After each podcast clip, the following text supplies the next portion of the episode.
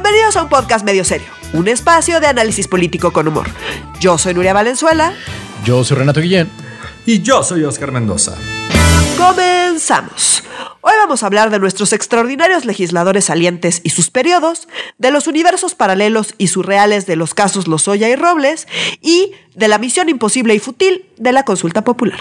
Ay, la consulta popular, tanto que ha agarrado últimamente. Por cierto, nuestros eh, podescuchas más avesados y avesadas van a notar que dentro de los temas eh, citados por Nuria no está la eh, discutir sobre la sucesión presidencial de 2024 primero que nada porque falta muchísimo tiempo, es súper absurdo ahorita tratar de ver quién chingados está tapado y quién no está destapado. Y segundo, porque toda esta conversación se está teniendo por obra y gracia de Andrés Manuel y nos negamos. Simple y llanamente nos vamos a seguirle esta conversación. Se acabó, no vamos a hablar de eso.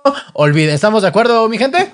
Completamente de acuerdo, no tiene absolutamente ningún sentido estar hablando de eso el 15 de julio de 2021. Oigan, y también en temas banales de cosas que van a notar, es que no estoy grabando en el baño como la semana pasada, que parecía que estaba grabando en la regadera. Una disculpa, les prometo que hoy sí estoy sentado en una silla, no en, el taza, en la taza del baño, pero esperemos que ya no exista ese eco tan terrible de la semana pasada de mi parte, que de verdad decía como, no mames, hasta el water está rebotando aquí el sonido. Sí, no manches, parecía, parecía que tenías puesta una cubeta sobre la cabeza, carnal. O sea, sí, sí, te escuchaba acá como. es una expresión rara, porque si digo, suenas como si tuvieras una cubeta, todo lo hemos hecho.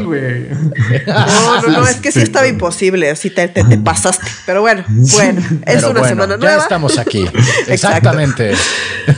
todo se ha solucionado. Oiga, hay que hablar, por favor, porque una vez más, eh, yo sí necesito, y esto sí, insisto, a veces yo me hago menso y digo, necesito que me expliquen por porque no entiendo, pero es que esto sí, de veras no lo entiendo, me cuesta mucho trabajo siempre, cada maldita legislatura, entender qué tiene de extraordinario el mendigo proceso extraordinario, eh, el, el, el congreso, no, no es congreso extraordinario, periodo perdón, extraordinario. periodo extraordinario.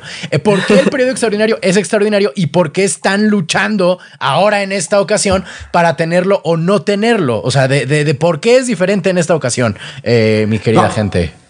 A ver, a ver, ¿te acuerdas la semana pasada que hablábamos que lo más seguro es que el viernes de esta semana, o sea, el, cuando ustedes escuchen este hermoso e increíble podcast, iba a suceder un periodo Correcto. extraordinario, por lo menos en la Cámara de Diputados, con objeto de desaforar a Mauricio Toledo, a Benjamín Huerta y al fiscal de al fiscal de Morelos, Morelos, que por ahí va la cosa, que no se habían puesto de acuerdo, este, y que el PRI había echado vía la sección instructora abajo como el desafuero de Toledo y se había hecho un relajo por un, un, tema de interpretación, pero que lo iban a platicar en la sesión de eh, la comisión permanente el miércoles de esta Ajá. semana y que lo más seguro es que para el viernes sí vamos a tener periodo extraordinario. Pues resulta... Sí vamos a tener. No, güey, no, pues, güey, ah, no, no, no, se sabe. No, todavía no, todavía no. Okay, a okay, estos okay. legisladores salientes, recordemos que les queda hasta el último día de agosto, donde van a ser diputados de la 64 legislatura para el primero de septiembre. Salvo ah, los que se reeligen. Salvo los 145 que se reeligen de los diputados. Claro. Del Senado, recordemos que los senadores sí se quedan, nada más cambian de nombre de 64 a 65 legislatura, pero son los mismos 128 que conocemos, incluido mm. el. No, sale Martí Batres. Ah, viene a la Secretaría de Gobierno de la Ciudad de México, regresó ya el innombrable del violador, que me gusta. A ese imbécil ya no se merece, ya no se merece el título, entonces les parece si lo llamamos ya el violador de aquí para el Real, como la cosa que vuela, el esposo me de gusta. O sea, como si me autorizan, pequeños. Adelante. Este, no, pues ya, ¿cuándo acá has necesitado nuestra autorización? Estoy democratizando esta, este podcast, es sumamente importante. Es como la democratización del podcast. Pero bueno, regresando al tema del periodo extraordinario, pues estos legisladores van a poder sesionar o pueden hacer un periodo extraordinario de aquí hasta el último día de agosto. ¿Y okay. por qué se llama periodo extraordinario? Porque ya no están en sesiones. Recuerda que están como en sus vacaciones. Este, ellos no les Ajá. llaman vacaciones a este periodo de receso. Eh, son dos periodos donde sesionan de manera ordinaria los diputados y senadores que tienen que estar en la Ciudad de México, que es uno que va de este que inicia el primero de septiembre eh, y que termina en diciembre, y el segundo que es eh, de febrero a febrero, marzo, a, abril. No, si es abril o mayo, Nuria. Ya me estoy haciendo pelotas. Es, es mayo, ¿no? o abril. Ah. Ay, no sé. Pues Ah, caray, mira. Pero por ahí, nota. lo que hay que decir es que las eh, sesionan martes y jueves. El periodo, el periodo ordinario sesiona martes y jueves. Entonces, cuando dice sesionan, tienen que estar en la Ciudad de México porque sesionan martes y jueves. Ah, y el resto de los días hacen trabajo en comisiones y otro tipo de cosas, ¿no? Pero cuando se sientan todos juntos en el pleno, no es todos los días, es los martes y los jueves Ya. durante el periodo eh, Y que- y que ordinario. pueden- ajá, y que pueden sesionar también otros días si es que quieren. Ya tengo aquí Sí. los datos súper exactos. Este, el- inicia desde el primero de febrero al 30, el 30 de abril el segundo. Entonces, desde, desde mayo están de vacaciones nuestros diputados y senadores. Se supone que Ah, durante hijos de ese su tiempo, madre. O sea, lo que dura como de diciembre a el primero de febrero, los legisladores no están de vacaciones, están haciendo como gestiones en sus estados. En sus en va- se regresan a sus estados y se queda la guardia, esta famosa que decimos siempre, que es la comisión, permanente. Claro. Lo mismo sucede de abril al último de agosto, antes de que inicie el ordinario el primero de septiembre. Entonces, se queda un grupo de diputados y senadores, que esa es la comisión permanente, que no puede votar, pero sí puede recibir iniciativas, vota para llamar a periodo extraordinario y para cosas muy excepcionales. Ellos eh, este, no se conforman como el pleno de los 128 y los 500 y los 500 senadores, pero ellos son los que tienen la facultad para llamar al periodo extraordinario y decirle a los diputados de, hey, regresense de vacaciones, ¿no? Entonces de eso va. Ok. Y de eso es lo que estamos discutiendo.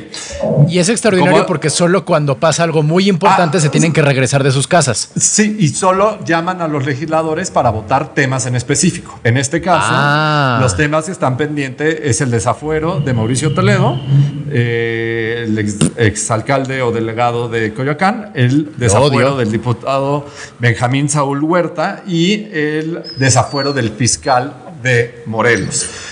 ¿Por qué es tan importante estos desafueros? Del de Toledo es una cosa que está muy cabrón y que eso no lo mencioné la, la semana pasada. Si no desafueran a Toledo, eh, se religió, eso sí lo mencionamos.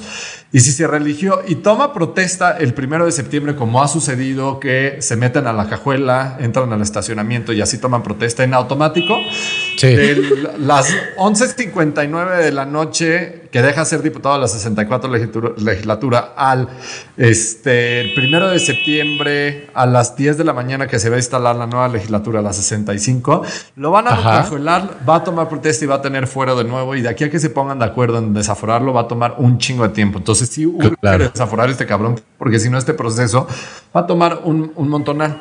Al diputado Sam- eh, Benjamín Saúl Huerta, pues la verdad no tiene tantas consecuencias no desaforarlo ahorita. Sí, consecuencias tiene en el sentido legal de, pues no estamos persiguiendo a un güey que viola, a un presunto violador de menores de edad, que yo creo que está Claro. de la fregada.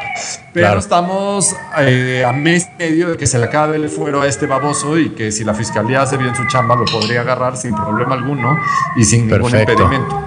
Pero ¿dónde se detuvo la cosa? A ver, para Mauricio Toledo, la sección instructora ya se puso de acuerdo, a excepción del PT, todos los demás, o sea, los tres, el, eh, los tres adicionales, recordamos que son cuatro, los tres adicionales votaron sin lugar a dudas que sí están a favor de que se discuta en la comisión permanente y eh, para que sea votado y para que se pueda llamar un periodo extraordinario, si es que así lo decide la comisión permanente y que esto baja pleno y lo decide el pleno si sí le quitan el, el, el, el fuero a Mauricio Toledo.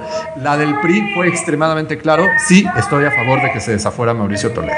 Lo mismo sucede con Benjamín Saúl Huerta y con el caso del fiscal de Morelos es donde se pone más complicada la cosa, porque ahora quien trabó el periodo extraordinario, y creo que con justa razón, es el PAN y el PRI, pero en específico el PAN. ¿Por qué lo, por qué lo trabó y dijeron, ni madres, vamos al periodo extraordinario? Porque hicieron un dictamen solito para el desafuero de, De los tres. Saúl, de, de- de Saúl Huerta, de Toledo y del fiscal de Morelos. Ok. Y eso es súper complicado. porque es súper complicado el que no se divida en asuntos legislativos completamente aparte?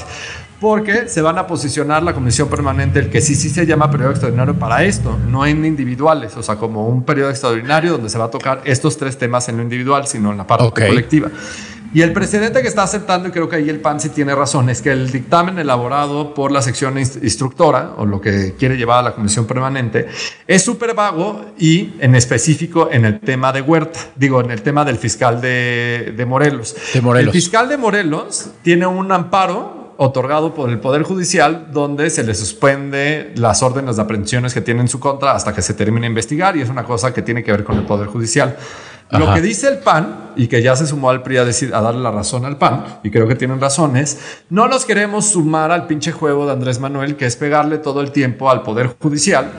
Y en realidad, si está sucediendo un procedimiento judicial y hay un amparo vigente que impide la aprehensión del fiscal de, de Morelos, pues en realidad si nosotros le quitamos el fuero y lo detienen, pues en realidad le estamos dando en la torre al Poder Judicial porque estamos yendo en contra de las resoluciones del Poder Judicial. Y además, como viene la redacción, pareciera como la redacción está tan vaga y, está hecha vaga a propósito porque como tiene el amparo, no están siendo sumamente claros, la redacción del dictamen como está escrito, pareciera entenderse que ningún fiscal en México, fiscal local, tiene amparo cuando las constituciones locales sí les dan, a, digo, sí tienen fuero, fuero, que, ah, perdón, que los fiscales locales no tienen fuero cuando las constituciones locales claramente sí le dan fuero. Entonces el precedente que estaría sentando la Cámara de Diputados está muy jodido y, muchos dirán de nuestros podescuchas, ah, ahora resulta que los diputados están poniendo puristas. ¿Qué pasó en el caso de vaca, en el, en el caso de cabeza de vaca? Que, cabeza de vaca pues la neta Morena no tuvo nada de puristas, el PAN lo defendió, pero por intereses de que es del mismo partido, este, pero pues sí está un poco jodido y sí están siendo ahorita bien puristas los del PAN y en parte los del PRI, y creo que sí tienen razón en esta, o sea, como si sí hay un amparo está complicado y lo deberías de dividir los temas, por lo menos. Exacto, es que además tienes razón porque, ojo, a ver, o sea, recordemos que el amparo es el mecanismo que tú tienes para defenderte de un acto de autoridad, ¿no? Entonces, si llega una autoridad a hacer algo que a ti no te parece o que te parece que viola tus derechos, vas con un juez a ampararte. Si el juez te otorga ese amparo, tú estás protegido. Si la autoridad viola ese amparo, es una falta súper grave por parte de la autoridad, o sea, súper grave al grado de que los responsables de violar un amparo pueden terminar en la cárcel. Entonces, obviamente, legisladores están diciendo, yo no me voy a meter en ese desmadre porque ese güey tiene un amparo y con el simple hecho de haber redactado ese dictamen como está y pues asumir que no tiene eh, que no tiene el amparo el fuero no sé qué o sea es como que es un tema demasiado complicado eh, el fuero y el amparo o sea porque está amparado el ah, señor. los dos claro perdón perdón perdón, perdón. tiene fuero porque es fiscal. Entonces como está redactado además parece que están sugiriendo que no tiene fuero. Ese es un tema. ah, independientemente del tema del fuero el señor tiene un amparo. Entonces si tú violas el amparo estás o sea pues estás incurriendo en responsabilidades. Entonces pues el tema tema del fiscal de Morelos está demasiado complicado por el tema del fuero, por cómo está redactado y por el tema del amparo. Entonces, si hubieran separado en asuntos legislativos distintos al fiscal de Morelos, de Mauricio Toledo y de Huerta, entonces hubieran podido decir, bueno, pues nos vamos a periodo extraordinario por Mauricio Toledo y por Huerta. Pero como los pusieron todos juntos en un mismo asunto, el decir que se quieren ir por Toledo implica necesariamente decir que se quieren ir por el fiscal de Morelos. Ay, Dios. Lo cual, pues, ya se meten en ese todo entramado horrible que PAN y PRI dijeron, nosotros no nos vamos a meter en ese desmadre. Y pues por lo pronto sigue sin haber periodo extraordinario. Dios mío. Y, muchos dirán, pero pues de qué la juegan si son minoría el PAN y el PRI. Efectivamente, son minoría y la comisión permanente es el reflejo exacto de cómo está compuesta la Cámara de Diputados y el Senado en números. Y son muchos menos, son muchos, muchos, muchos menos, pero lo que está haciendo el PAN con todas las ganas del mundo es detener todo este proceso y está apoyando mucho la presidenta de la mesa directiva de diputados, que también es quien Dulce María Sauri, que dirige hoy la, comisión permanente.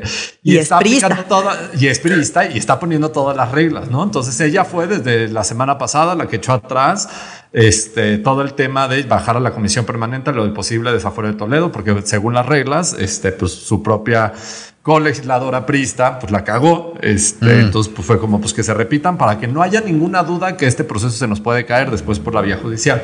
Ahora, pues también, pues sí está sumándose y diciendo como, pues no, ni madre, es como que ahorita hay que dividir los dictámenes y que vuelva a sesionar de nuevo la sección instructora. Pues todavía no se ponen de acuerdo. Y también hay otro tema con lo que el PAN y el PRI, y es por lo que en realidad en el fondo está detenido, es que se tienen que hacer varios nombramientos que están pendientes, entre los nombramientos que están pendientes y que le toca al Senado, tiene que ver, uno, la ratificación del secretario de Hacienda, dos, este, lo del gobernador del Banco de México, también el de la función pública. Ah, que y, la Y que están amenazando de ni madres, güey. Yo voy a tumbar esto y voy a hacer de este proceso un desmadre. Y creo que es, es bastante creíble. Sí, y que ojo, ahí el único que entre comillas surgiría es el de Hacienda, porque el de Hacienda justo hoy sale Herrera y entra eh, Ramírez de la O. Entonces, como no lo han ratificado, lo que pasa es que se queda de encargado del despacho. Y pues Ah, se puede que quedar encargado del despacho Ajá. y pues en realidad no hay pedo. Y pues del Pues Banco de México la- es hasta de- enero, entonces no hay tampoco Así hay fue pedo. Taibo, acuérdense de Taibo, o sea que yo Sí, sé que es una años cosa así. Claro. cultura y, y- y hacienda. Pero esta administración, este tipo de reglas no importan tanto, eh, pero el que no salgan las cosas pian pianito y que se armen de más desmadre de lo necesario es algo que Eh. sí cuida, cuida bien esta administración y yo creo que no hay que quemar las naves por esto. Entonces yo creo que de de este tema vamos a tener mucho que hablar todas las próximas semanas. Este periodo extraordinario, la neta está siendo bien pinche complicado. Yo creo que no es nada de fondo, es quitarle el fuero en especial a estos dos innombrables. Y como Este, dices, en, particular a, en particular a Toledo porque él se reelige, entonces si no lo hacen ahorita se va a complicar y pues medio a todo el mundo, ¿no? Y de Huerta además pues todos están de acuerdo, o sea, de ahí hay unanimidad. El tema Sí, no, no, es claro. Huerta, ni siquiera es No. tanto Toledo porque, o sea, tienen, o sea, sí les da para quitarle el fuero. El tema pues es lo que decía Oscar y pues... pero eh, sí es una jalada. O sea, que un presunto violador de niños, neta, estés discutiendo hasta lo extraordinario. Cuando fue lo cabeza de vaca, te tardaste horas y días. O sea, Sí. 48 horas sucedió todo el periodo ordinario. Y cuando ya también había sucedido lo de Saúl Huerta. O sea, como el presunto violador de niños, Pues es ese ya que- debería de estar. La, la fiscalía lo debió haber agarrado hace un chingo, pero no puede. Pero como es de Morena, hay que protegerlo. Y por el otro Exacto. lado, Toledo, que es del PT, bueno, el PT es el mecenas de los protectores. Es como si ya estás Totalmente. dentro del PT, o sea, como si eres corrupto, Ya- ya violador, o lo que seas, afíliate al Sí. PT. O sea, es una buena estrategia. O sea, como, partido de la tranza, queridos, pues escuchas lo grotesco que estoy diciendo, pero es que sí parece de claro en vez de como. pues, No, eso, eso a fue cuentas. por lo cual inventaron el PT. A mí me llama la atención cómo los tres, los tres, este. La razón de ser del PT. La razón de A ser, exactamente. Sí, sí, sí, sí, sí, sí, para eso lo inventó Salinas. Este, me llama la atención que del, del fiscal de Morelos ni siquiera hemos dicho el nombre, como que es muy importante, medio importante, absolutamente vale madre, ¿no? Se Yo llama Uriel. Se llama Uriel, ahorita me acuerdo, Uriel Carmona, exactamente, Uriel Carmona. Y por sí. cierto, ¿sabes quién era el encajuelado, el diputado encajuelado de hace 10 años? Moreira. Rubén Moreira. Ah, entonces son dos, fíjate, yo me acordaba del hermano de Leonel Godoy. De- Está el hermano de Godoy. Ajá. No, era uno de los Moreira, estoy seguro que entró cajuelado ahorita. Ay, güey, pues entonces seguro son más más de uno le ha uno. aplicado, ¿no? Está, buena la estrategia. Sí. Y ya eres intocable con el mendigo fuero, porque además dicen que modificaron la ley para quitar el fuero. Y no es cierto, no es cierto. Es No, de hecho fue una de las, o sea, de las primeras cosas que intentaron hacer y fue una gran derrota de Monreal. ¿Se acuerdan que lo Sí, comentamos? muy cierto. Ah, es cierto. Sí. Hace No no, tanto. pasó. Bueno, siento que hace no tanto, No, pero no. pues al principio, no pasó. al principio de, de la gestión de López Obrador fue de las primeras cosas que intentaron hacer y no le salió. Y no le salió. pues sí, pues sí le salió mal el cálculo a Son Monreal. dos. Uno fue Go- Godoy Toscano y ahorita les digo. Sí. No sé por qué. Godoy creo Toscano, que es hermano de Leonel Godoy, que en ese entonces era gobernador de Michoacán, y al hermano lo estaban acusando de nexos. Puta, ya no me acuerdo si con la tuta o con los caballeros templarios o con era crimen organizado, estoy completamente seguro, pero no no no me no me acuerdo exactamente con quién. Pero bueno, oigan, hablando de, de fueros No, y de cárcel o no cárcel. Lo último Ajá. que tengo que decir, o sea, como nada más para entender las implicaciones. Ahorita Mauricio Toledo está escondido. En, bueno, ahorita puede estar libre y paseando en Sí. Coyacán, Cuernavaca o lo que sea. Sí. Como si nada pasara. Pero este güey ya debe tener una estrategia perfecta para estar escondidísimo. Ah, por si sí. lo llegan, por si lo llegan, por si A lo llegan a desaforar la próxima preocupa un- semana, ¿no? Sí, me preocupa un chingo que se junta con la nueva legislatura porque van a llegar eh, a- quitando los 140, 145 diputados que se reeligieron. Van a llegar un montonal de nuevos que no tienen la más remota idea de cómo jala. Y Andrés Manuel los va a atiborrar con cosas que están bien complicadas en el primer periodo ordinario de sesiones, como la, pre- la- la aprobación del presupuesto y el, todo el paquete económico, o sea, ley de ingresos y presupuesto de egresos Que de la va a estar infame. Que va Sí. a estar cabrón. O sea, va a estar cabrón en crisis económica. Sí, el país ya está creciendo a 5%. Qué chingón, pero es una cosa súper ficticia. Y está creciendo a este grado, pues por la pinche crisis económica de donde venimos. Este, no alcanza el Pues sí, dinero. es como si vas en un edificio y ya vas en el piso 20 y luego te caes 10 pisos. Y luego dices, ay, pues, pero voy de huevos, güey, porque voy en el piso 12. Es como, o sea, como si subiste dos pisos, pero estabas en el 20. No mames, o sea, pues, ya como que no hay mucho para dónde, ¿sabes? Entonces gran sí creo que por analogía. eso es bien importante porque, o sea, como llega nueva, nu- nueva legislatura, llegan además los viejos lobos del mar del PT, Sí. o sea, como sí está cabrón, o sea, Sí está llega cañón. el mandamás del PT a la Cámara de Diputados. Entonces, pues sí, me parece una cosa bien complicada este, y que se aleja de poder ver algo, o sea, como por lo menos que lo intenten agarrar, ¿no? Porque ahorita, pues con el fuero, la fiscalía, que, es que de entrada está difícil que haga su chamba, pero mira, si lo hace bien, no, lo- no le pueden hacer nada. Es lo que es una cosa Sí. muy jodida. Eh, aquí solo quisiera como hacer la anotación de que el fuero tiene una razón de ser y que, o sea, como que en general Sí. lo usan los Mauricios Toledos del mundo, pero también tiene la razón de ser de que pues no haya persecuciones políticas, ¿no? Eh, eh, esa es la razón de fondo del fuero y bueno, pues termina protegiendo a Mauricios Toledos, pero pues también termina impidiendo que se encarcele sin ton ni son o que se levanten ahí eh, procesos judiciales sin ton ni son en contra de pues opositores políticos, ¿no? Entonces es un poco... Claro. Hay una razón de ser. Yo debo decir que a mí el mecanismo del fuero sí me gusta. Porque creo que sí no, eh, proporciona un poco de estabilidad. Y bueno, pues tiene obviamente sus contras, como pues los Mauricios Toledos del mundo, pero esperemos que se resuelva. Y por eso justamente hay todo un procedimiento para eh, desaforar gente cuando pues se requiere. Ya, sería mi única anotación para que no se quede la gente con la idea del fuero es lo peor del mundo, como No, dice AMLO, no. porque sí tiene una razón No. de ser, ¿no? Lo hemos No, dicho varias veces, era una herramienta útil que se está explotando de manera perversa, pues. Pues como siempre. Sí, o sea, un buen Sí, ejemplo como del todo. uso político, o sea, como el por qué sí debe existir el fuero, o sea, como, y no me, o sea, como no estoy hablando de si es corrupto o no es corrupto, pero lo que está sucediendo con Cabeza de Vaca que hay claramente una persecución política. detrás Sí, es de esto. O evidente. sea, como las pruebas que se han presentado, como que dicen, "Eh", o Sí, sea, como, ¿no? no sé, no, no, no estoy del todo seguro. No quiere decir que sea inocente, pero sí Ajá, quiere decir no, que las pruebas no son suficientemente sólidas como para andarlo Exacto. desaforando y encarcelando nomás porque sí. Exacto. Y eso es lo más importante de Exacto. todo dentro de un Estado de Derecho, creo yo. Digo, no, Así no, es. No, no quiero sonar poco Foucaultiano. pero Sí, eso es lo importante. este, oiga, y ahora sí, hablando de procesos extraños, ¿no? Eh, y, y aquí sí, como decíamos fuera del aire, básicamente universos paralelos, ¿no? Como es paralelo, digo, universo paralelo, el desafuero de un abusador de niños contra un eh, gobernador que tiene una persecución política, aquí es el universo paralelo entre Lozoya y Rosario Robles, que decía fuera del aire nuestra querida Nuria, que a Lozoya le puede salir cabrón el tiro por la culata. Cuéntanos más, por favor, querida Nuria. Sí, así es. Pues eh, resulta que esta semana, por enésima vez, eh, la defensa Sí. de, Es de Emilio de Lozoya 10. eh, pidió una prórroga. Entonces ahora se pasó porque ya se iba a terminar como. A ver, re- va- me voy a regresar un poquito. Emilio Lozoya Ok. está acusado por la Fiscalía General de la República por haber recibido sobornos de. eh, por favor, Renato. Odebrecht. Gracias. Y eh, por haber participado. Güey, desde el episodio 1, güey. O sea, Sí, desde el sí, episodio sí. Ya, uno, me no, negué, me no lo puedo pronunciar, no. me da igual. Joder, le pido- Renato está aquí para ayudarme siempre. Pero bueno, Sí, sí, por sí. em, los eh, sobornos recibidos por esta empresa que no puedo pronunciar y la compraventa irregular de la planta de fertilizantes agronitrogenados. Entonces, pues Lozoya Ay, primero güey, se escapó. El agronitrogenado te cuesta trabajo a ti, a mí nunca me ha costado trabajo. Sí, a mí sí me cuesta chico agro- es como agronitro, agronitrogenado. Sí, Odebrecht también nos está en alemán, agronitrogenados, no mames. Dejen los trabalenguas para otro lugar. Para otro El punto es que eh, Lozoya, que era el director de Pemex en su momento con, eh, con Peña Nieto, eh, se escapó.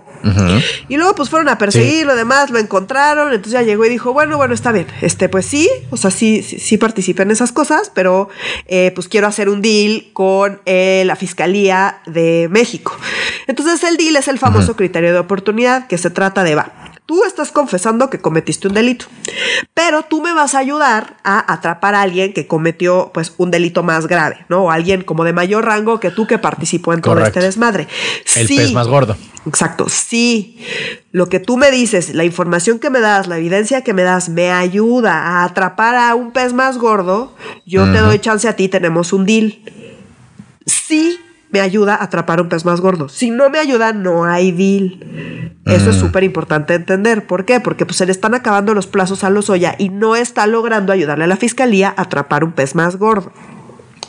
En Órale. particular, lo que pasó esta semana, o sea, se supone, ahorita lo volvieron a aplazar y eh, pues se va un mes más hasta agosto, ¿no? Entonces, las, las famosas audiencias fueron reprogramadas hasta mediados de agosto porque dice la defensa de Lozoya que necesitan más tiempo para reunir eh, pues datos y peritajes y no sé qué información.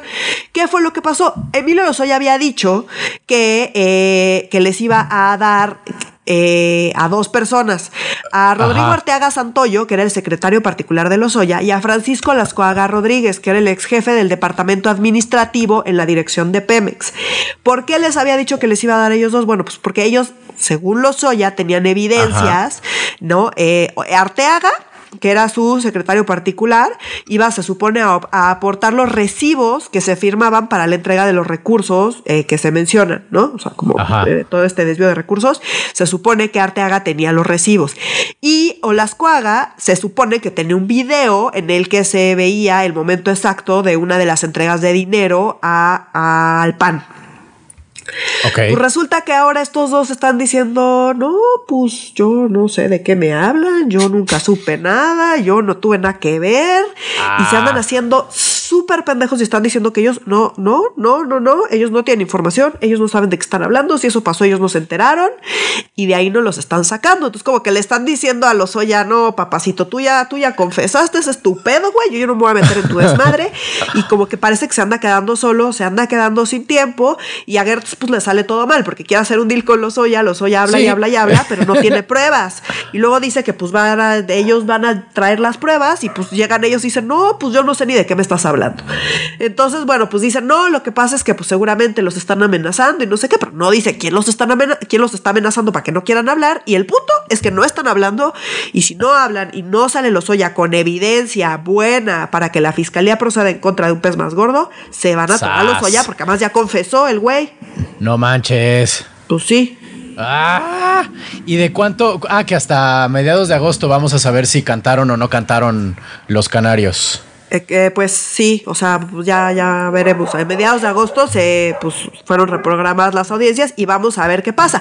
Hay que decir que además Lozoya no está encarcelado. Ya se escapó el señor, ya se escapó. Sí, ya lo sí. fueron a atrapar, tuvieron que ahí irse en contra de la mamá y no sé Sí. qué para, para lograrlo agarrar. En contraste, y a mí me gusta poner estos dos casos en contraste para ver cómo hace enormes diferencias de cómo la 4T maneja este, este tipo de casos. Tenemos el caso de Rosario Robles. Rosario Robles lleva más de dos años en la Más de cárcel. No, casi dos años, casi dos años lleva en la ¿Casi cárcel. dos años? Sí. ¿Por Ay, qué? Por- y además el delito ni siquiera es, no, el delito no amerita prisión. O sea, Eso sí lo recuerdo, que lo hemos dicho. ¿Por qué? Porque su delito es omisión, ¿no? O sea, pasaron cosas enfrente de mí y yo pues no dije nada. Yo No participé. O sea, no le están acusando Ajá. por haber participado. Luego para presionarla ya le quieren meter otros cargos, pero los cargos por los que está en la cárcel es por omisión, es decir, pasaron cosas bajo su mandato y ella no hizo nada, pero no participó, o sea, no le están demostrando que participó, lo único que le demostraron Claro. es que es omisión, literalmente. La omisión Claro. no amerita prisión preventiva oficiosa. ¿Qué es la prisión preventiva oficiosa? La prisión preventiva oficiosa es cuando te meten a la cárcel en lo que investigan el- el delito que cometiste o que supuestamente, presuntamente cometiste por la gravedad del delito. La omisión no es un delito que amerite eso. ¿Por qué está en la cárcel? Bueno, pues porque los papeles, metieron los papeles falsos de la, o sea, de, de la propia fiscalía. Metieron los papeles falsos y a partir de los papeles falsos dijeron que el- el el domicilio de una de sus identificaciones que era falsa y que ella no metió. Total que se inventaron un cuento para decir, no, es posible que se fugue y pues como es posible que se fugue, hay que meterla a la cárcel. ¿Qué fue lo que pasó? Bueno, pues después de casi dos años, donde pues ella lleva denunciando que está ahí metida en la cárcel por persecución política, que ella nunca tuvo intenciones de fugarse. De hecho, ella fue, ella fue voluntariamente a Sí. eh, rendir su declaración y ya Y no ya la no dejaron salir. salir. Ajá. Entonces, eso fue hace casi dos años, insisto. Entonces, ella eh, pues fue con un juez para ampararse y decir es una mamada que me tengan en la cárcel. Eso no dice Sí. el amparo, pero básicamente. Entonces, entonces el juez le otorgó el amparo y dijo, pues sí, la neta es que tienen que revisar este tema de que esté en la cárcel porque para que le metan prisión preventiva justificada, como su nombre lo indica, o sea, dado que su dado que el delito que cometió por el que la están acusando no amerita prisión automática, digamos, eh, si la tienen en prisión, pues tienes que justificar por qué la tienes en prisión. Correcto. Y eh, entonces no están justificando por qué la tienen en prisión. Entonces el juez le otorga el amparo y le dice, bueno, pues sí, tienes razón, te están metiendo a la cárcel, no hay razón justificada para meterte a la cárcel, te otorgo el amparo. Otra vez, el amparo es este mecanismo para defenderte de un acto de autoridad. Pero, ¿qué fue lo que pasó? Pues ahora ya se están quejando del amparo. Entonces, en lo que revisan el amparo, o sea, la Fiscalía General de la República y la Auditoría Superior de la Federación impugnaron el amparo que le dio el juez Dios a Rosario mío. Robles.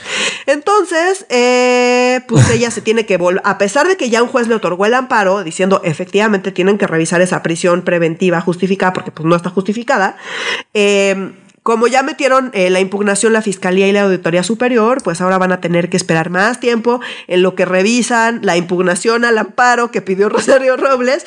¡Ta y el punto es que pues la mujer sigue en la cárcel eh, y pues no avanza su caso.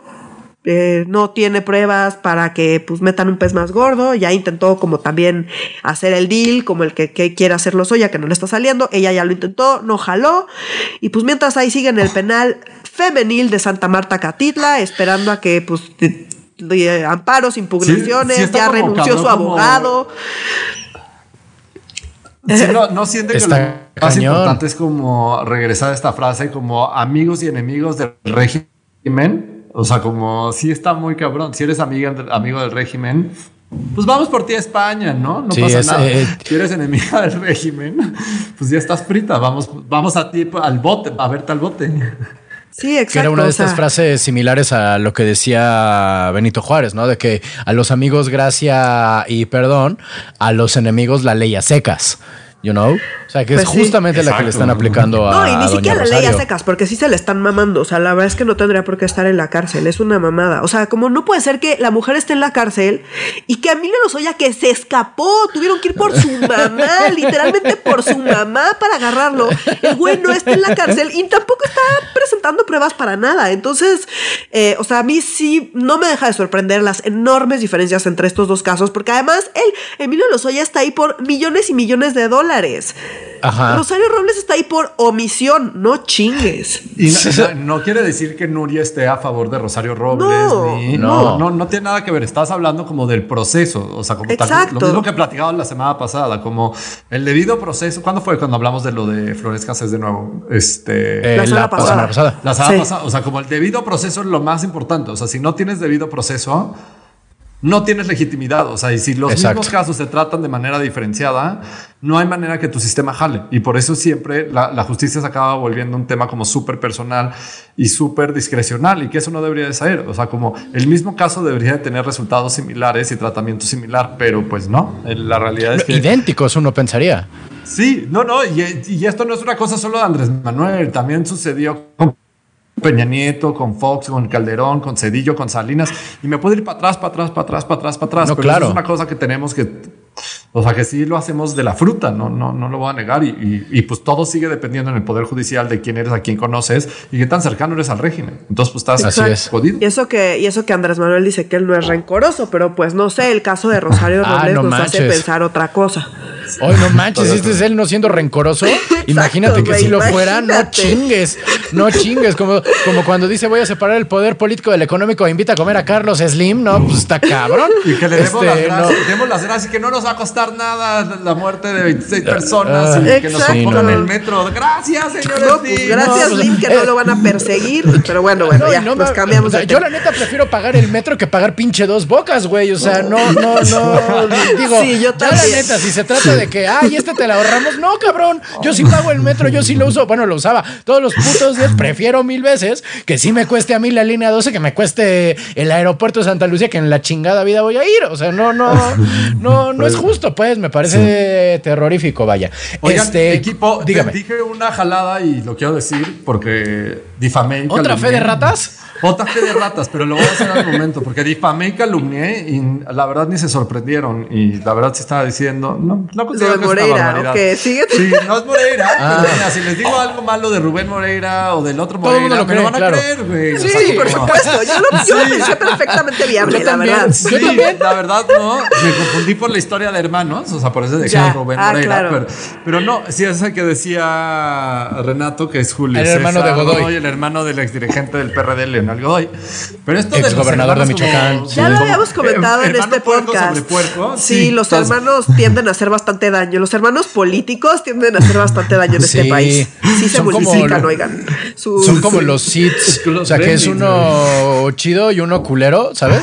O sea, es el hermano bueno que llega al poder y el hermano ojete que te cobra el 10% como Raúl Ah, pues Salinas. pregúntale a los hermanos de Andrés Manuel, ¿no? Que van Sí, sobrecitos y ninguno es malo, ¿no? O sea, como. Sí, ¿no? Saliendo en, saliendo en Latinus, ¿no? Ahí a Sí, todos, no, este, no. Muy, y dándoles varo al mismo cabrón, ¿no es, no es cierto? O sea, es, es la misma Sí, sí, persona quien le sí, dinero. Eso no lo comentamos, por cierto. O sea, Ya le estamos bueno, a- ya que estamos ya ahí. hicimos el chiste, ya, sí, ya. sí, sí, ya hicimos el chiste. Ya que estamos ahí, pues más bien según yo, pues ese es Manuel Velasco, ¿no? O sea, Sí. Manuel Velasco era, en ese momento, era gobernador de Chiapas. Chiapas, sí. Y entonces este señor, ay, se me fue su nombre porque no está en mis notas de esta semana, pero bueno, este señor, eh, el de los dineros, Ajá. era Ah, el- operador, era Sí. operador de de Manuel Velasco. Mm. Entonces él fue el que grabó el dinero. ¿Por qué graban estas entregas Es- de es dinero? David León Romero. David León. David Exactamente, León. David León, David sí. León. ¿Por qué graban las entregas de dinero? Pues como pues para mostrarle al jefe que sí entregaron el dinero. Porque pues como son billetes Claro. en efectivo, pues tú te lo puedes chingar. Ah, Entonces estamos viendo el recibo. Exacto. Los videos de esas entregas son los recibos. Entonces, esos Ah, videos los grabó. David León. De hecho, son en Ya. la casa de David León y se ve que está ahí arriba de su refri grabando la, pues, la entrega del dinero. Entonces, Sí, a ver, sí, sí, sí. David León, que trabajaba para Manuel Velasco, le dio Sí. dinero a los hermanos de López Obrador. ¿Ok? Manuel Sí. Velasco, que es como hijo adoptivo de Andrés Manuel, por Manuel cierto. Sí, Velasco claro. como hijo adoptivo de- PRI. Exactamente. Entonces, el esposo ¿qué de pasó? Anaí, digámosle ahora. El esposo. Ándale. Ah, me encanta. El esposo de Anaí. Me El esposo de Anaí. encanta el esposo de Anaí. Eh, eh, ¿Se acuerdan que ahora que fue que fueron las elecciones, que al verde le fue súper bien, que lo dijimos como, güey, les van a cobrar su amor súper caro? Salió Manuel, Ah. el esposo de Anaí, perdón, salió el esposo de Anaí a decir, ay, Ajá.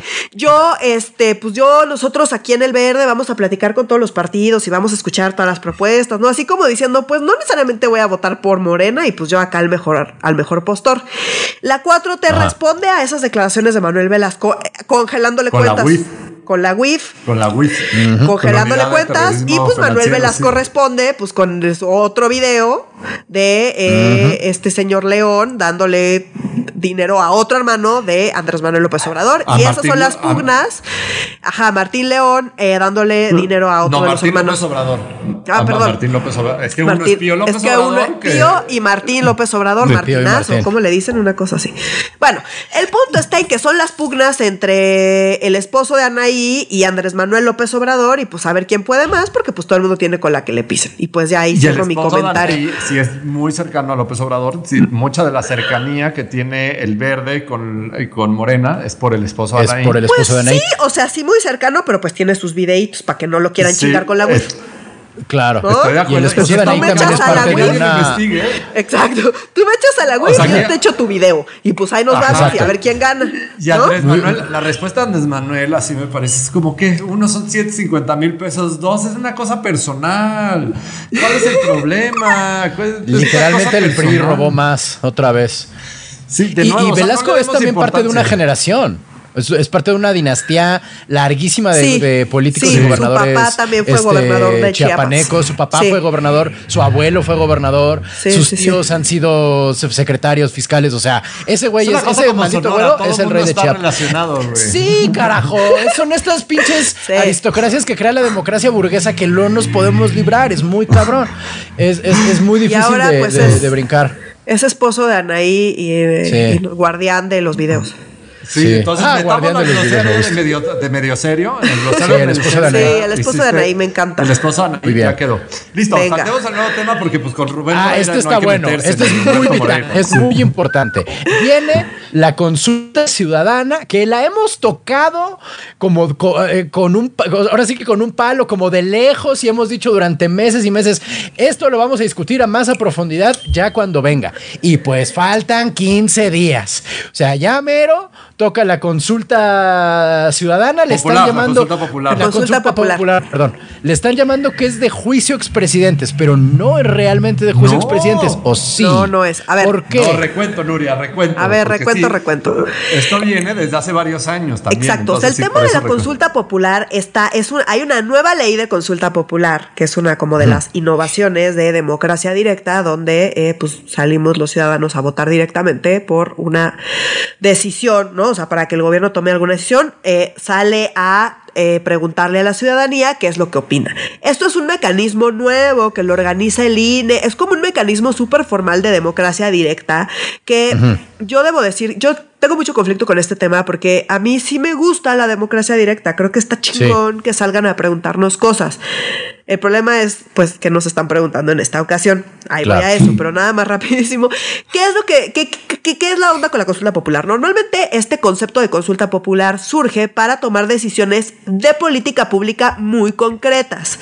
Entonces es. salen a preguntar, a ver, este, tenemos, eh, tenemos un dilema y queremos preguntarle a la gente si tomamos esta decisión o no, o esta decisión o esta otra, sobre un tema concreto de política pública. Concreto, política pública son las dos palabras ¿Tapamos clave. el bache o arreglamos la calle entera? Eso es un problema de política exacto, pública. Sí. Exacto. Eh, digo, ese es muy local, no, no entraría a la consulta popular, tiene una serie de reglas, está en la constitución, entonces, bueno, pues ¿cuál es la idea? Salir a preguntarle a la gente, lo organiza el INE, los ciudadanos, otra vez, tus vecinos van y te reciben y vas tú y pones un tache en lo que opinas de la, de la pregunta que están haciendo. Correcto. Y si, eh, si la participación alcanza el 40% de la participación de los ciudadanos inscritos en la lista nominal, que ojo, es una lista nominal que se hace específicamente para la consulta popular. eh, o Ah, sea, es decir, se, se actualiza No, la eh. lista nominal, pues no se usa la de las elecciones previas, sino se actualiza, entonces es una súper Ah. actualizada. Ajá. Entonces, Con los es que acaban de cumplir Con los que 18 acaban de cumplir 18 y demás, ¿no? Entonces, esa es la idea. Oh. Entonces, si alcanza 40% de la participación de esa lista nominal, entonces la, el resultado de esa consulta popular se vuelve vinculante, es decir, obligatorio, digamos, tienen que seguirse lo que pues dice la gente. O sea, Solamente vota- si llega Si vota, a, man- de- si vota a favor el 40% de la lista nominal actual, que es muy similar a la de hace dos meses. Sí, es muy similar. Son Es muy similar. 37, un poquito más de 37 millones de ciudadanos. Es un chingo. ¿Y cuánto es el 40% de 37 millones? Ah, hijo, no, espérate tantito. De, de- no, falté esa que estudié letras, no números, espérame. Deja saco mi calculadora 37 O sea, son 14 millones, de ciudadanos. Tienen que decir. menos el 40%. 10 y algo, Son 14.8 millones de personas. millones de- 14. Ajá, Casi ok. 15 millones de personas. Casi 15. Bueno, Ajá. 10 y algo. 10 y 5. 15. 15, dense. Va, te invito a mi fiesta de 15 años. Va a haber chambelanes, a huevo. Ahora, ahora, ojo, esto de, del- de lo de que es vinculante es para el Poder Ejecutivo y Legislativo y Ajá. para las autoridades competentes. ¿Cuáles son las autoridades competentes? Pues ahí sí que depende de la pregunta. Entonces, ahora sí ya Ah. pasamos a cuál es la pregunta. Entonces, si participa menos del 40% de la lista nominal, pues no pasa nada. O sea, como pues se tiró el dinero, no pasó nada y pues ya seguimos con nuestra vida normal, no, pasa ver, ver, ver, absolutamente nada. Entonces yo dije una vez, entonces yo no te entendí, espérame. Entonces es, tiene que participar por lo menos 14.8 millones de mexicanos en esta consulta. Ajá, Y para que pase algo. Para que pase algo. Y si de estos 14.8, la mitad más uno dice que están de acuerdo en lo que se está preguntando sucede, o. Ajá, o exacto, sí. es? O sea, si participa más del 40% de la lista nominal, el resultado de la consulta, que el sea. que sea que sea el que sea, el resultado de la consulta es vinculante. Sí, ok. Ok. Sí, era, era pertinente tu aclaración, clarísimo, Oscar. clarísimo. No es que esos hayan votado a favor, sino que hayan simplemente participado. Como sea, es súper, súper, súper alto. Y pues está complicado que vaya 40% de la lista nominal a responder la siguiente pregunta. ¿Estás de acuerdo o no en que se lleven a cabo las acciones pertinentes con apego al marco constitucional y legal para emprender un proceso de esclarecimiento de las decisiones políticas tomadas en los años pasados por los actores políticos encaminados a garantizar la justicia y los derechos de las posibles víctimas. ¿Qué Ay, dijo? Y si digo que no, ¿qué implica? O sea, Y, y no si digo no. que sí, Sí. ¿qué ¿Qué implica? implica? Pues esto no tiene ningún sentido. Entonces acá me regreso. Ajá. ¿Qué fue lo que pasó? Andrés Manuel dijo, quiero una consulta popular con la siguiente pregunta. Esta es la pregunta original, la que quería Andrés Manuel. Ahí les va. ¿Está de acuerdo o no con que las autoridades competentes, con apego a las leyes y procedimientos aplicables, investiguen y en su caso sancionen la presunta comisión de delitos por parte de los expresidentes Carlos Salinas de Gortari, Ernesto Cedillo Ponce de León, Vicente Fox Quesada, Felipe Calderón Hinojosa y Enrique Peña Nieto antes, durante y después de sus respectivas gestiones? Ok. O sea, ¿quieres enjuiciar a expresidentes, sí o no? Esa era la Sí pregunta no. original que quería Andrés Manuel.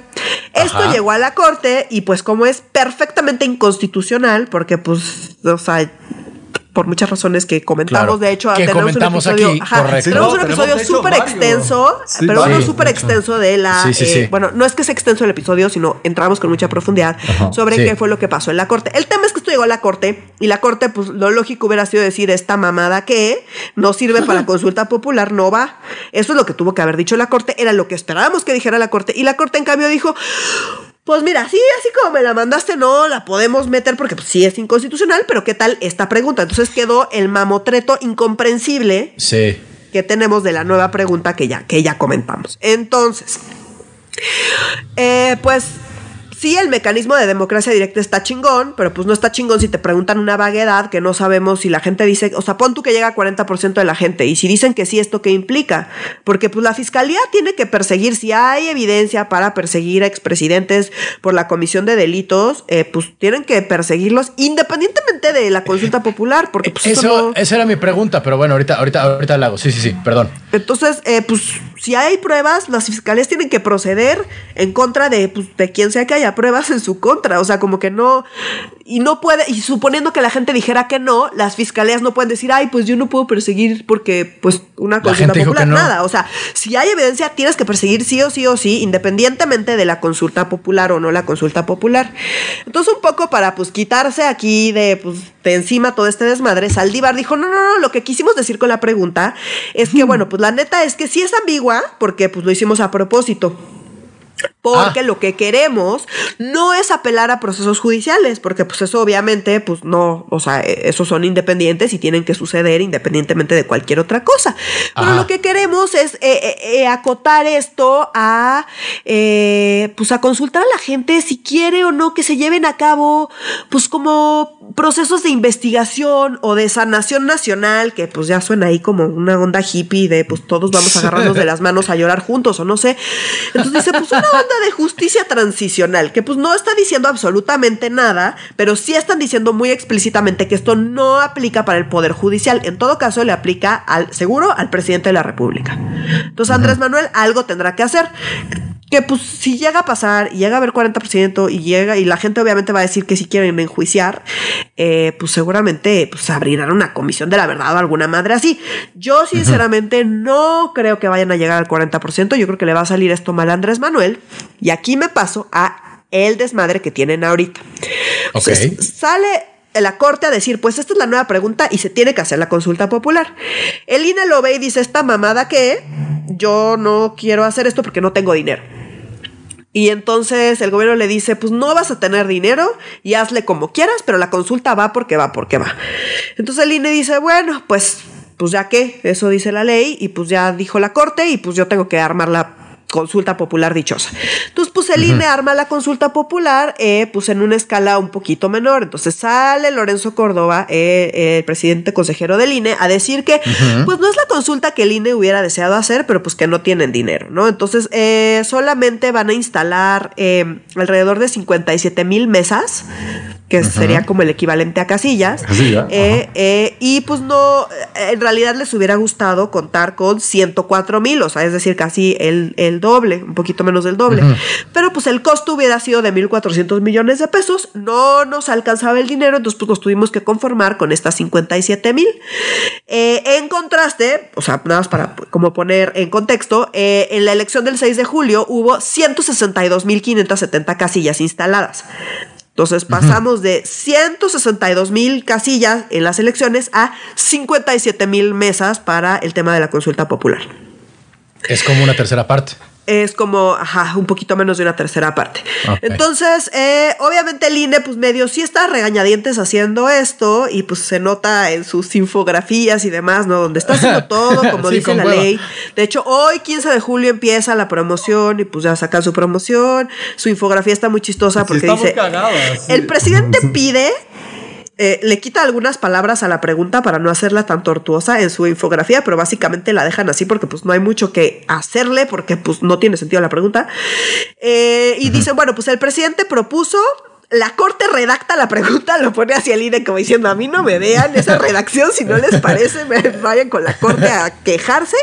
Y pues al INE ahora le toca organizar. Y eso es lo que exactamente lo mm. que va a pasar. Y en dos semanas, pues se supone que van a estar estas mesas. Lo que está haciendo el INE es que eh, a los ciudadanos que fueron capacitados para eh, las elecciones del 6 de julio, los están llamando y convocando para que ayuden a organizar la consulta popular. Y pues hay muchas opiniones encontradas porque pues es una pregunta que e-, es como una oportunidad perdida de un mecanismo que está bastante chingón de democracia directa, de preguntarle a la gente para una mamada que obviamente Morena está frameando como, ay, es la consulta, es la, el para enjuiciar expresidentes. Tú ve a votar para eh, enjuiciar expresidentes. Entonces el INE se está quejando, esa es la pugna que trae Morena y el INE otra vez. Se está quejando Morena bueno, Morena está saliendo a decir, tú ve y sale este no sé qué día de agosto. Que primero de agosto. Sí. Sa, tú sale el primero de agosto a, para que se enjuicie a los expresidentes. Eso está diciendo Morena. Y el INE está diciendo esa mamada que, porque eso no es lo que dice la pregunta, chavos. Entonces. Y lo que pues está cabrón, esta es la primera vez que se va a utilizar este recurso de democracia directa, como decías, Nuria. Y así es como vamos a perder la virginidad y vamos a perder la virginidad medio gacho. O sea, como esta no es una consulta popular como las de Andrés Manuel de mano alzado, no es como la de aeropuerto que lo hizo una asociación Patito, no es como la de Baja California que echaron para atrás la, la, la cervecera. Esta sí es conforme está la ley organizada por el INE que cuesta un chingo de millones de pesos y que vamos a perder la virginidad y tirar el dinero, está de la chingada. A la basura. Sí, sí. siento que va a ser nuestra primera vez y ni va a ser amoroso, ni va a estar rico, ni va a estar sabroso. No, estás pedo al día siguiente, no te acuerdas, estás crudo, no te acuerdas. estás y pedo y no sabes ni por qué, o sea, porque ni, no. es dónde, la, la, pregunta, entonces estás pedo, ni siquiera sabes qué estás haciendo, pero pues sabes que, sabes que vas a perder la virginidad, es lo único que sabes y no sabes si va a estar rico o no. O sea, y no sabes qué va a pasar después tampoco. O sea, como que está súper mal, está súper mal todo. pero al mismo tiempo el mecanismo está chingón. Sí, y Andrés Manuel se sigue quejando porque dice como pues, si el INE no tiene dinero y no va a salir a lo grande, es por pendejos, porque yo les dije desde el día uno que se debía hacer el mismo día de la elección, de, este, de elección que se van a elegir a diputados y la elección concurrente más, la elección más grande de la historia. Y pues ustedes no quisieron, ahí tengan sus consecuencias. Yo no les voy a dar un peso más y pues yo creo que sí va a ser una cosa al vapor. Y ahora, una duda con las reglas que nos existen y las trabas que existen.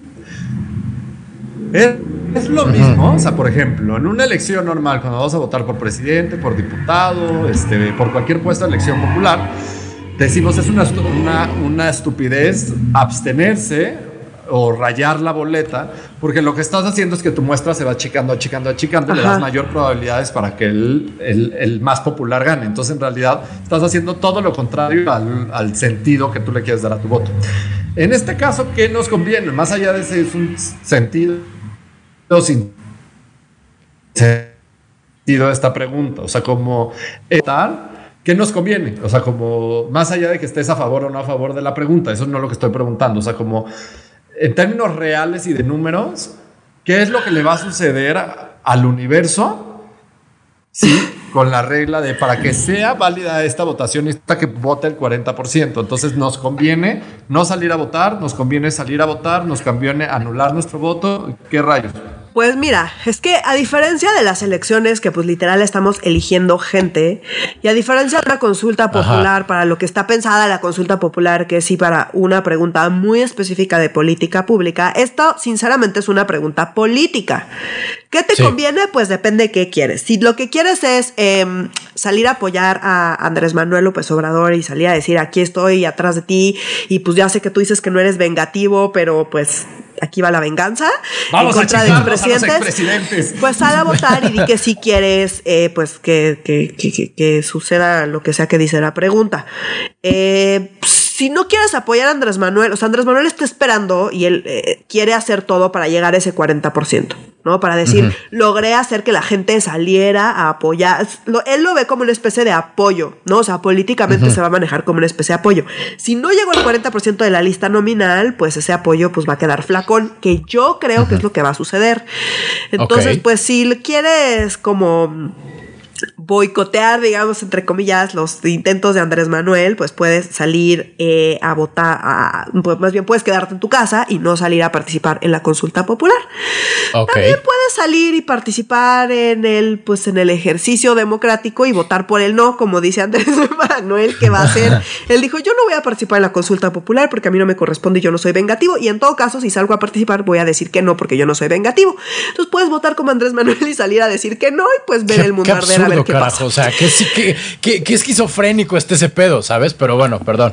Eh, también pues si quieres decirle a tus nietos que pues tú participaste en la primera consulta popular, este pues puedes salir a votar y ponerle que no o anular tu voto. No sé, yo estoy en conflicto porque a mí me gustan los mecanismos democráticos, a mí me gusta eh, utilizar herramientas que vayan más allá del voto y de como de la democracia representativa, donde yo voy, elijo una persona y esa persona elige por mí, pues que me pregunten a mí directo en general me parece que está chingón, si se hiciera bien, pero como se hace mal, yo les voy a ser muy sincera, todavía no decido qué voy a hacer. Ay, Porque Ya. además si vas, a diferencia de la votación directa por personas y las reglas normales, aquí lo que, no estás haciendo tu universo más pequeño. O sea, como si vas, Sí, no. le estás dando mayor probabilidad de que la votación tenga validez, suceda lo que suceda. O sea, como Así es. sea independiente el resultado que sea.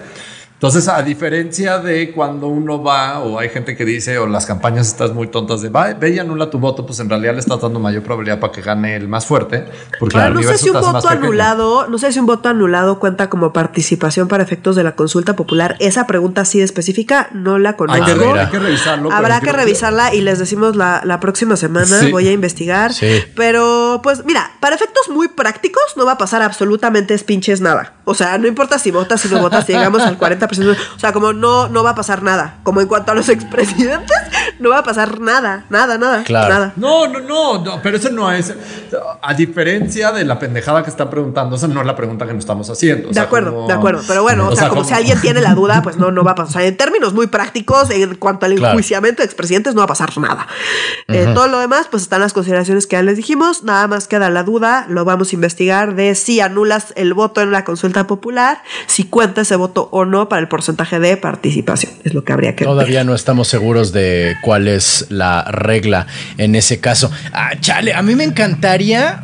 Digo, ya sí le vamos a pedir la cartita a Santa Claus. Es que sí está gacho que, tu, que nuestra primera vez sea así. O sea, como la primera vez está gacho que sea en el parque, este, borracho, sin saber ni por dónde, ¿sabes? O sea, no, no, no está tan padre. Que me, que me hagan una pregunta de, oye, ¿te gustaría que siguiéramos la ley? Pues es una pendejada. O sea, no, no, no. Me encabrona que la pregunta sea, ¿te gustaría que hiciéramos algo que de por sí tendríamos que hacer si quisiéramos tener un Estado de Derecho? Es una estupidez. Es una maldita idiota. De nuevo, prefiero que me pregunten si quiero dos bocas o cuántas bocas quiero. Con una tengo. Pero, este, este, pe- pero sí es muy encabronante, la verdad. O sea, sí es, sí, a mí por lo menos sí me saca bastantes canas verdes pensar que la pregunta no es una, que no es de abajo para arriba primero, ¿no? O sea, que no es una pregunta que el pueblo genuinamente tenga hacia el gobierno, sino que es realmente un concurso de popularidad del gobierno para decir, muéstrenme cuánto me quieren, enséñenme con votos, de- siempre me dices que me quieres de aquí a la luna, ah, pues mira, ahora vas a tener que Llegó subirte a esta nave espacial y llegar a la pinche luna. Exactamente, llegó tu momento, llegó tu momento, esta es la prueba de amor, fíjate, no es la primera Exacto, vez que es la prueba de amor. es, la primera vez ya la tuvimos. Este es, ay, si me amas, me vas a dejar que sea por ahí. Pero no, es que no me gusta. Ah, no me amas. Entonces, el Renata, 40% imagínate que le va a decir a López Obrador si lo amamos o no. Exacto. Imagínate que esta pregunta lo que estuviéramos cuestionando en este momento es la despenalización de las drogas. Por ejemplo, ándale, O sea, muy buen ejemplo. O sea, que ese es una, te- una- un tipo de pregunta que normalmente se lleva a consulta popular. De hecho, O sea, en Estados. Unidos, en Estados Unidos se aplicó, por ejemplo, eh, en varios En estados Cali. que ahorita ya Ajá, en está, ajá, en California, por ejemplo, que está ya legalizada la marihuana, se Sí. legalizó gracias a una consulta popular y pues la gente, pues emitió Y eso es el ejercicio de Y- democracia y, directa. está chingón, güey, que me pregunten Sí. si quiero ya que se dejen de hacer pendejos. Ya les dijo la corte que se dejen de hacer pendejos. Pues Sí, si pero- me quieren en preguntar eso, me parece más años Y óptimo. sacar cinco amparos que vayan en una pinche jurisprudencia. Sí, o sea, sí, como sí, en este acuerdo. camino tan barroco y que todo el mundo ya le he ganado. Es como, no es cierto. De aquí a la co- cofepriste de algo, güey. Sí, sueña, no, no, no, O sea, no, como, no. sí siento que voy a perder mi virginidad de la manera más horrible posible. Bueno, hay peores maneras, pero este. Pues sí, Sí, es que sí, poco sí, sí. Que no, no nos pregunta, o sea, no, no estamos decidiendo cuándo la queremos, ¿no? Entonces, pues esta es la que tocó y pues un poco eso tocó y qué queremos. Es lo Yo- que hay. es lo que hay. Y pues yo la Es verdad que es que sigo sin saber qué voy a hacer. Yo estoy No también sé. conflictuado porque como la pregunta es una porquería, no estoy seguro que quiero sumar para que sea válida la consulta popular sin importar el resultado que sea, pero a la vez no quiero no participar en este primer ejercicio de democracia directa y, y a la vez no quiero no ver la organización del INE, porque Ex- siento estoy que el INE y igualito. los ciudadanos van a hacer maravillas con Oigan, lo que amigos. hay, porque el INE hace lo, que puede con lo que hay, no sé cómo Sí, yo estoy igualito que tú. Tengo, tengo exactamente los mismos conflictos que tú. Pero es que no, o sea, ustedes no pueden hacernos esto, hacernos esto a la audiencia y a mí.